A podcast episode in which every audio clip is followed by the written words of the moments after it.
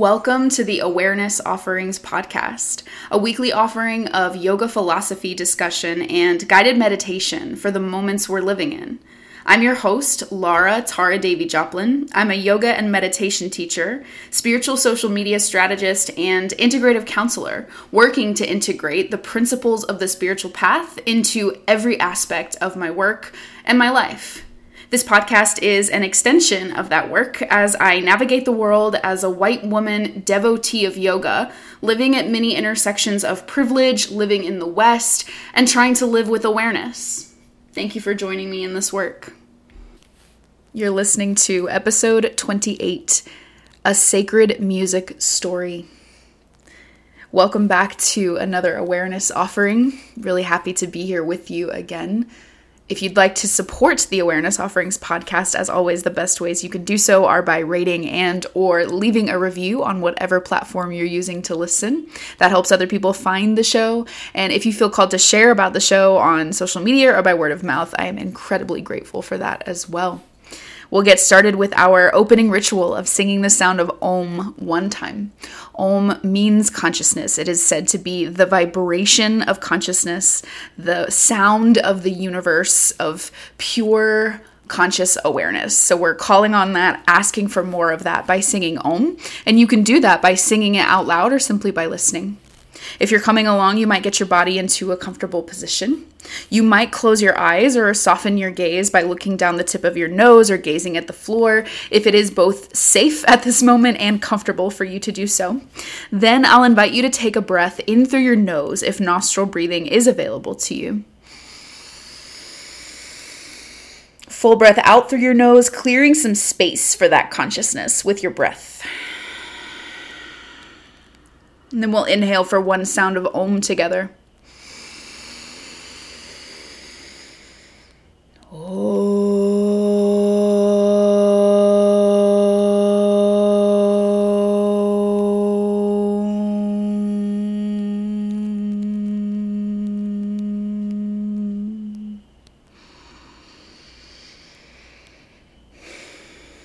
Thank you for joining me in that practice. And now for this week's discussion.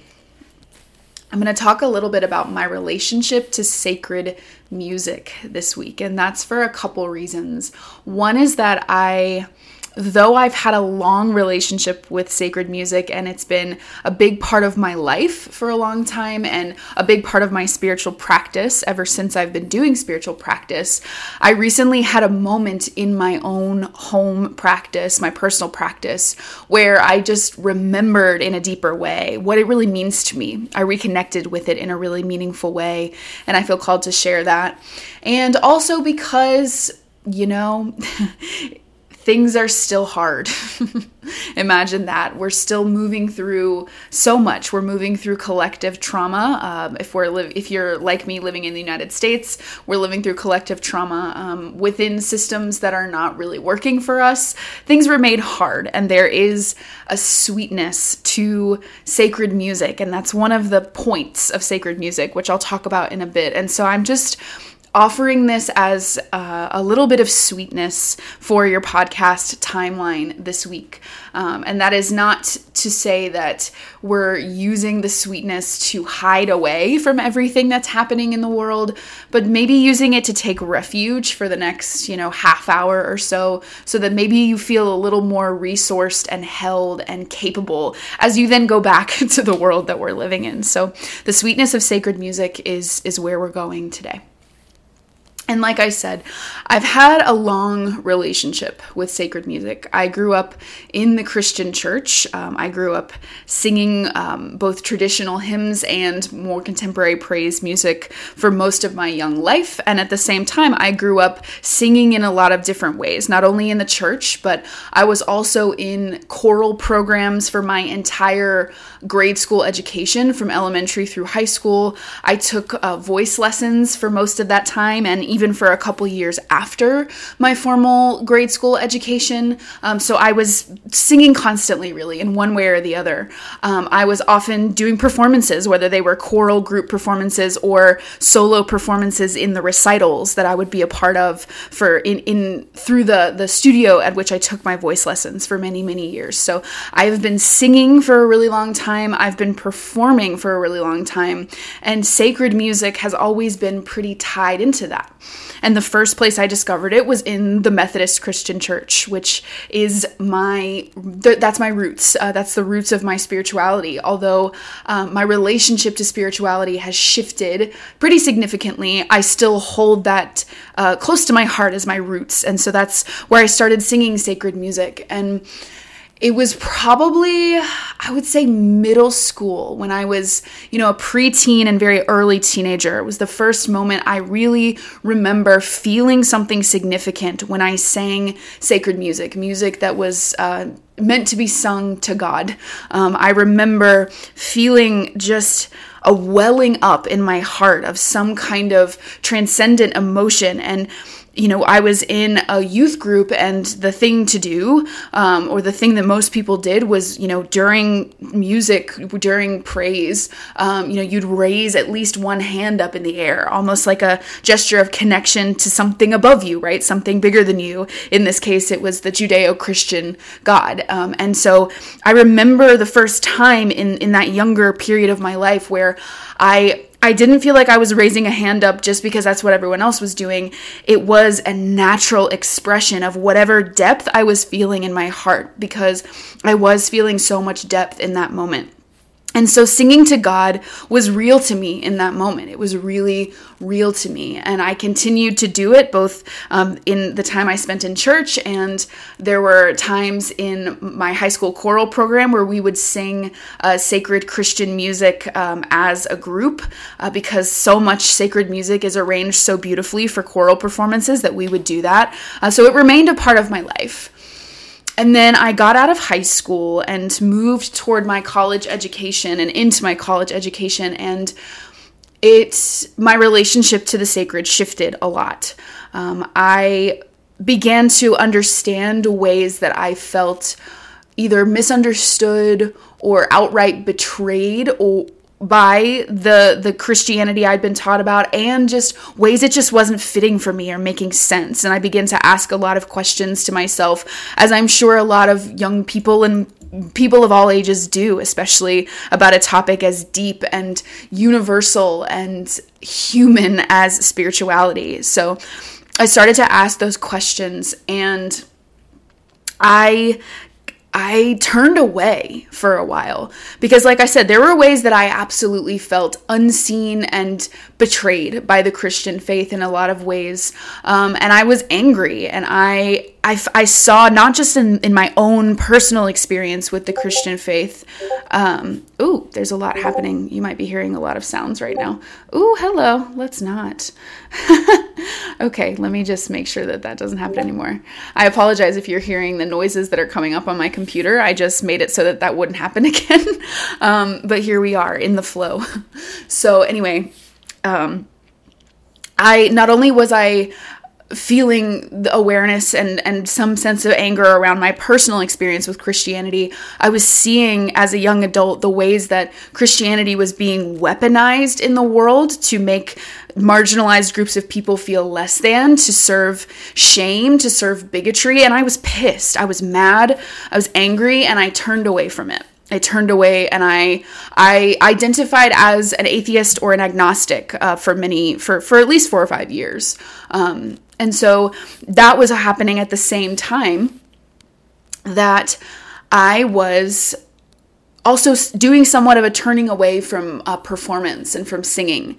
Uh, because, like I explained, I spent so much time in my life my young life as a child growing up uh, singing and performing from really age like five to like age 19 or 20 um, i would say 19 probably so so a good 14 years performing and i think I got a little burnt out on it in some ways. It was it was a lot. It, it fueled me and fed me and was a love of mine in a way that was very real, but it was also a lot. And I'm someone who can experience some social anxiety. Um, and though I have a lot of energy to give in certain situations, I also can be somewhat introverted in some ways and really need to draw inward toward myself. Um, so, it took a lot out of me to perform that long and I needed it. I needed to turn away from that. And so I stopped performing and that pretty much coincided with um, my turning away from a relationship to the sacred. Um, and i that is i don't say that because i don't think you can have a relationship to the sacred if you identify as an atheist or agnostic. Um, i think kindness is sacred. I think that love is sacred. I think nature is sacred. So we don't have to identify with any faith at all to have a relationship with the sacred. But for myself during that period in my early 20s i really was turning away from any relationship to the sacred so this went on. I wasn't performing, I wasn't actively having a relationship with the sacred. And then I found yoga through my um, roommate, my college roommate at the time, who introduced me to our cl- to classes at our university rec center. Um, I spent about a year practicing through my rec center, and then became a teacher at my rec center. Um, and then about a year after that. I decided to get a quote unquote official certification and look for uh, credentialed yoga teacher training programs. And that's how I found Kashi Atlanta, which is an urban yoga ashram here in Atlanta. It's where I studied yoga and got my 200 hour certification. It's where I continue to study. It's a place where I teach. Um, and through Kashi, I reconnected to the sacred. I met my spiritual teacher, Swami Jaya Devi, who is a deeply spiritual woman who deeply reveres so many different forms of the sacred. And I felt that coming from her almost immediately when I met her. And I didn't really know that's what it was, but that's what it was. And in spending more time learning from her and having a deep, interfaith relationship with the sacred model to me, a relationship that didn't rely on one faith and that didn't shame or judge or weaponize faith. Having that model to me through my spiritual teacher opened my heart to having a relationship with the sacred again.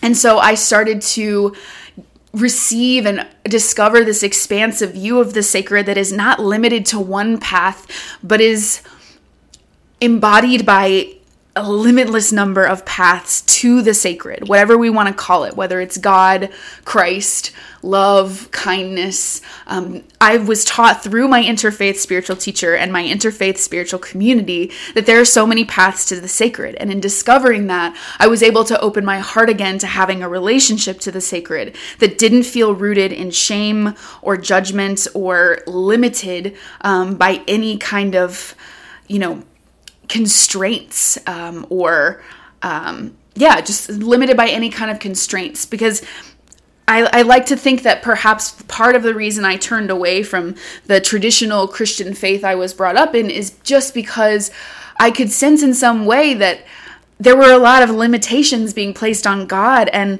how do you actually put limitations on God, on the formless, vast, expansive essence of the sacred? And so, through my spiritual teacher, through Swami Jaya Devi, through my community at Kashi Atlanta, and through the practice of yoga, because it was through yoga and remains through my yoga practice that I discovered and stay connected to this spiritual community. I had my heart open to having a relationship with the sacred again. And it was around this time when I discovered Kashi Atlanta that I discovered a new form of sacred music. In the Hindu spiritual tradition, which is not the same thing as yoga, but um, came up at the same time and place as yoga in India and influences classical yoga very deeply. Um, the practice of singing sacred music is pretty ingrained, especially At the beginning of any kind of ceremony or ritual or gathering, to sing sacred music opens the space. And kind of the idea is to sing to the sacred, to call on the sacred and ask it to be in the space for whatever is taking place. And at Kashi Atlanta, it's it's a community based in classical yoga. And so there's a lot of singing of sacred music that happens there. At the beginning of every Wednesday night spiritual growth and meditation class that my teacher, my spiritual teacher shares, where, you know, she comes in the room, she shares about yoga philosophy and teaches meditation. Every Wednesday night, we start that class by singing sacred music to set the space, to kind of hold the energetic container, and to call on the sacred for the gathering that we're doing. We also sing sacred music at the beginning of any kind of ceremony, ritual, fire ceremony, all kinds of things.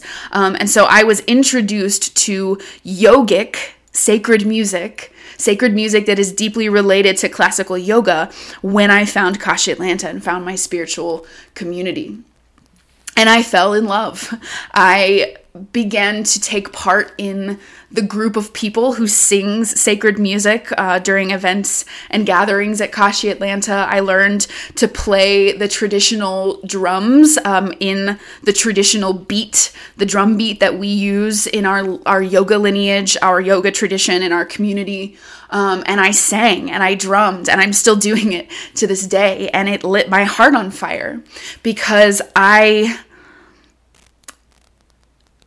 I got to I got it back. I got back something that was such a sweet and real part of my life for so long, both my relationship to the sacred and my relationship to sacred music, that I had to turn away from for various reasons. I got to get it back in a way that was so aligned for me. Um, and I want to take this moment to acknowledge that culturally singing sacred music in the yoga yoga tradition is not my it's not mine culturally. It is very traditionally Hindu, very traditionally South Asian, and I don't speak about it to claim it as my own. I want to come at this from humility and reverence. It is a practice that has lit my heart up, uh, but it is not mine.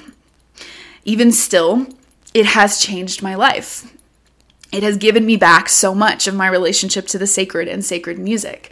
And the idea behind the yogic version of sacred music is singing Sanskrit mantras. As we've talked about before on this podcast, Sanskrit is a vibrational language. Each syllable is said to have a specific vibration or energy, and that's almost more meaningful than the direct translation of the words. So you sing these different mantras to call on different energies, different vibrations, different forms of the sacred sacred. And the point of it is to open your heart. It's actually a type of yoga. In classical yoga, there are a bunch of different kinds of yoga. There's not just one, right? We think about physical yoga in the West as yoga because we've kind of distilled it down uh, to um, help us be more comfortable with it uh, and help it help it fit into our standards of um, like what a workout is and what practice is. Um, but there's actually yoga is so multifaceted. Movement is one type of yoga. Meditation is another type of yoga. And sacred music is another type of yoga. And sacred music falls within a yoga tradition called bhakti yoga. And bhakti is a sanskrit word that essentially means love and devotion so, singing sacred music, singing Sanskrit mantras that are meant to call on different energies, call on different forms of the divine, is an act of deep love and devotion. They're love songs to God and their devo- it's devotion to to whatever form of the sacred we love. And so the effect is that the actual vibrations shake loose anything that's tied around our heart and the effect is to open the hearts And that has been my experience since I started singing sacred music in the yoga tradition and even now to this day.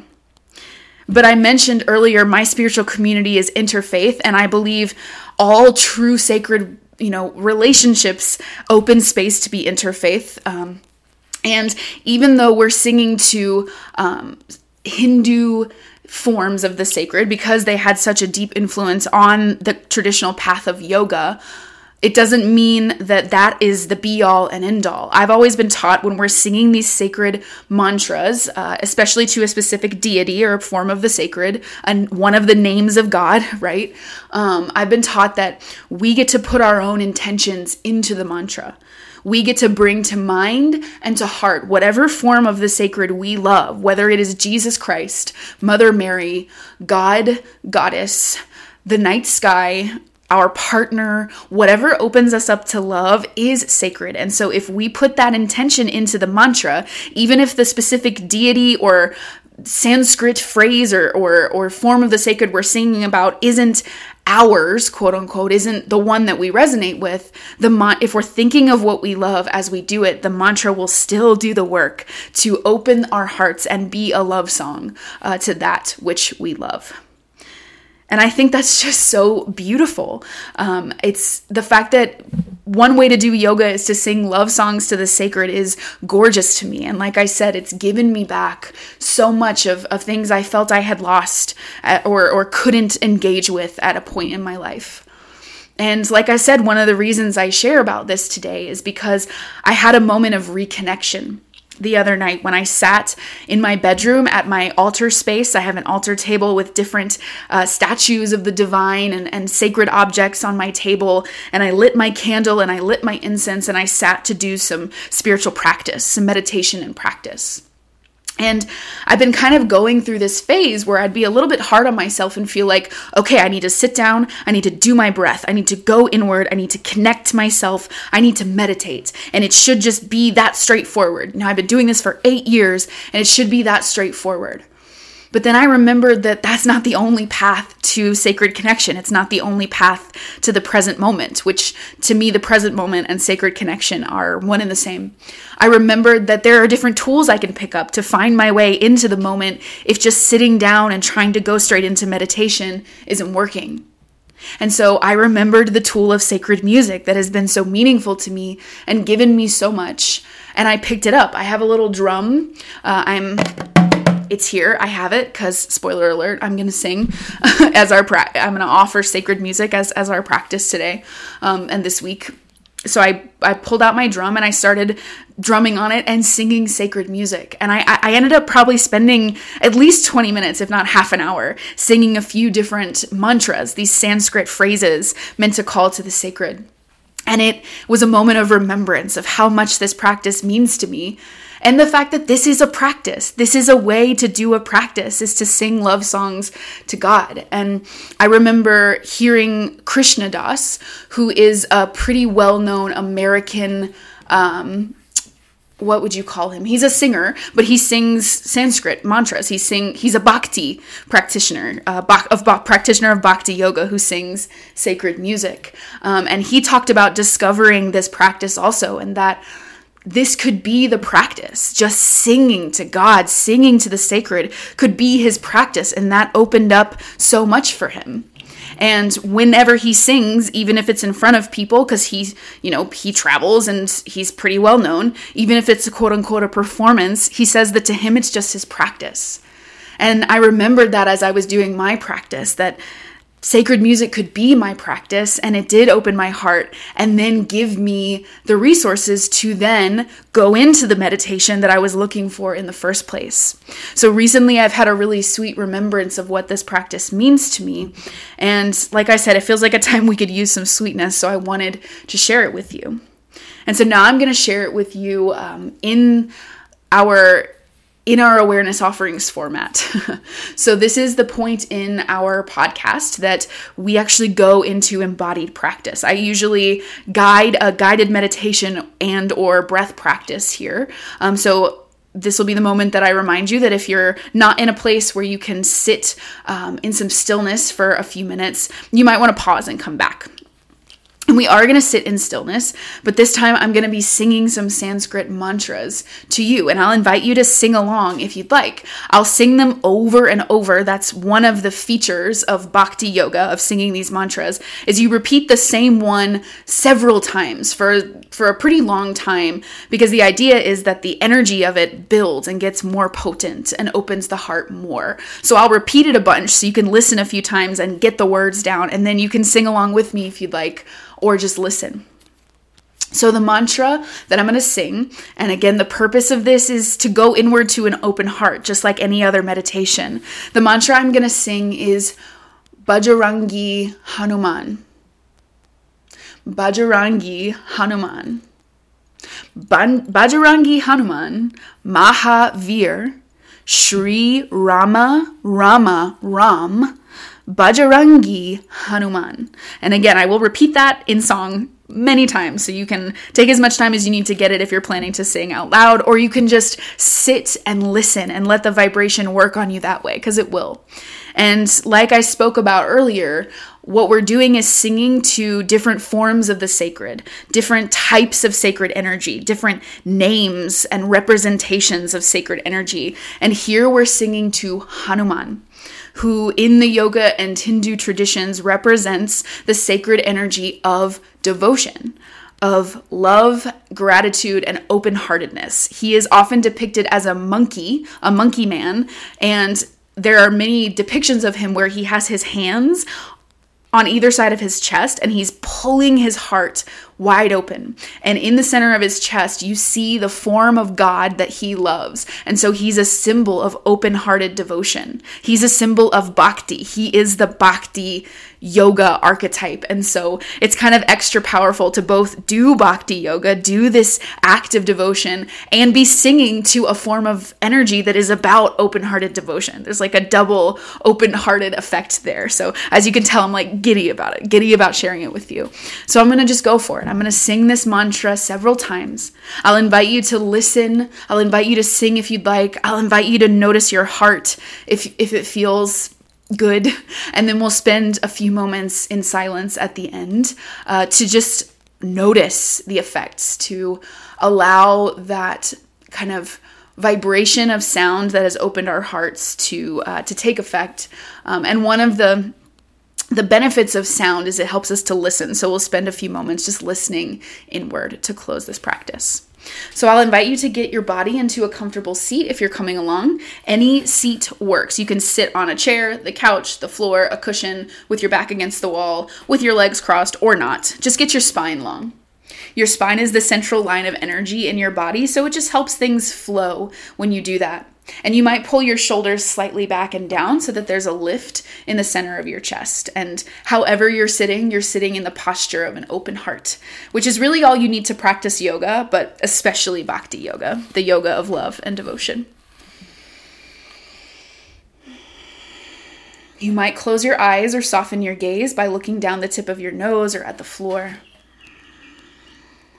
My cat has decided just now to play with one of his toys that makes noise, so he's joining us in making some joyful sounds here.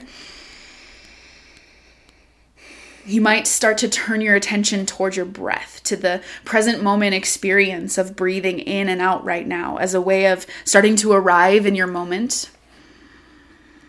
You could also choose to focus on something else, like a sound you can hear or a physical sensation you can feel, as a way of just tuning yourself in to the moment that you're living in.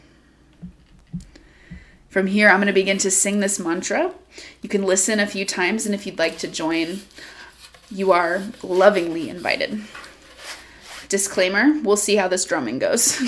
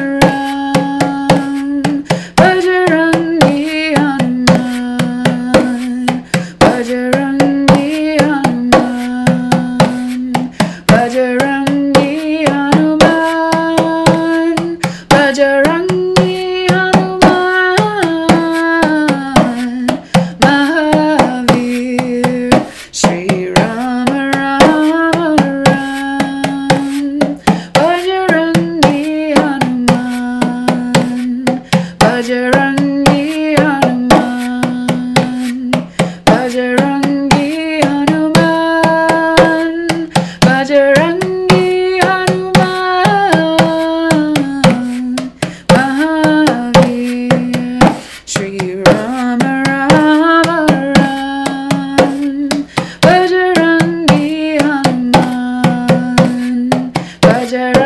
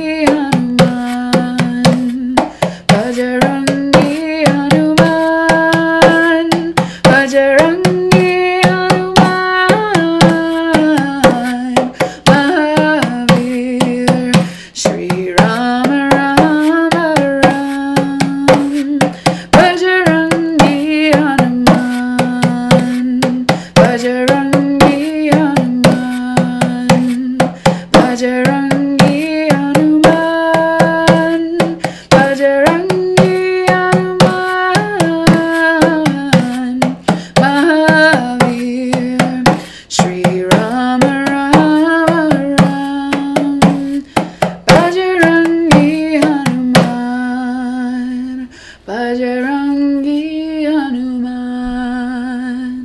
Bajrangi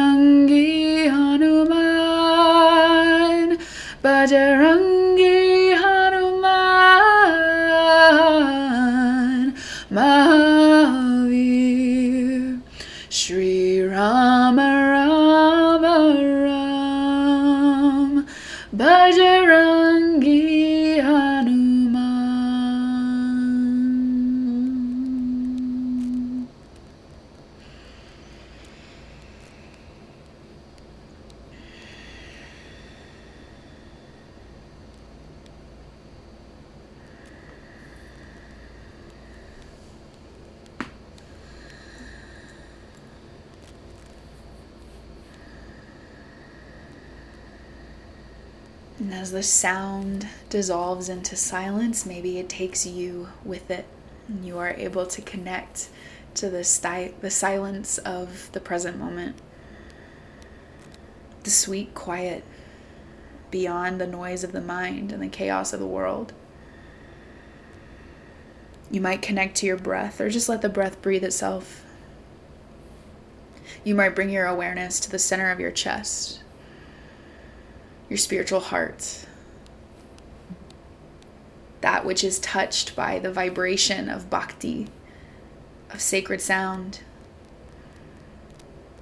that which is the essence of Hanuman, who we sang to, the essence of devotion. You might breathe in and out of your heart or just sit in awareness of your heart and notice how you feel.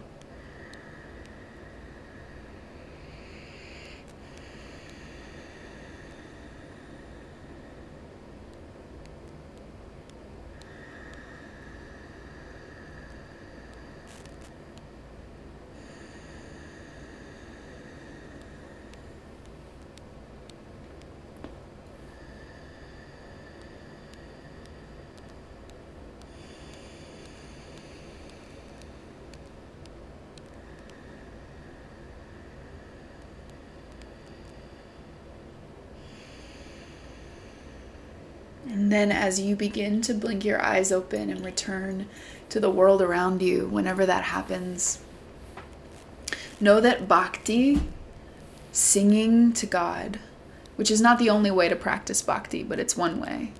It's about essence, it's about the essence of the sacred and opening more space for that to live in the heart and know that essence doesn't go away even after the practice ends and you carry that essence with you. And I believe carrying the essence of open hearted devotion into this world matters. Thank you. Thank you for joining me for this awareness offering and for going into embodied practice with me. You can find me on social media at Laura Tara, L A U R A T A R A, on Instagram, Facebook, and YouTube.